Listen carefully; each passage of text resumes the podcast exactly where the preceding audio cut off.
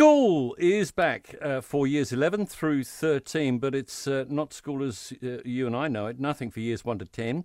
It's This decision is really about the exams.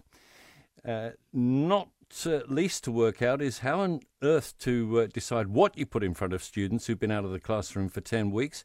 Grant McMillan is principal of James Cook High School. That's the kind of thing he spent his holiday weekend trying to work out. Got it sorted? Uh, mostly. We're very confident about our restart. Oh, I'm glad.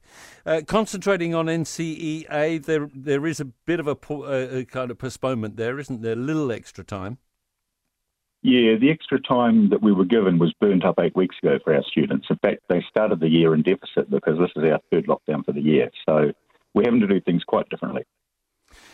What chance of actually delivering what you need to deliver then in time for the exam?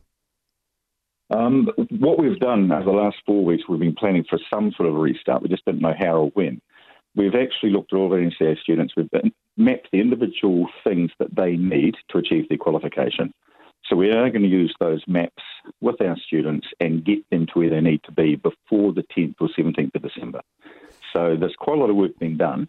And it's now about whether students turn up and go into insight learning or they stay off site and continue their learning that way. Um, and really depends upon what they need as to what we give them. And what about staff? What are they feeling about going back Oh, look, we've got the full range. I mean, we've got an amazing group of people at our place, and um, you know, I'm really proud of them. But there's the full range of people who are confident and comfortable. Um, those who've got anxieties. We've got a few staff members who, you know, with 165 staff, you can expect a few have got immune compromised issues. There are a few with older people at their own homes.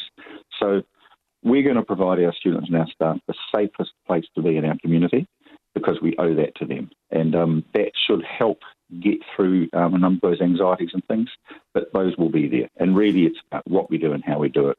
But if at any time I'm concerned, if I believe that things are no longer safe, I'll go straight to our board of trustees and ask to close. You would ask your board to close?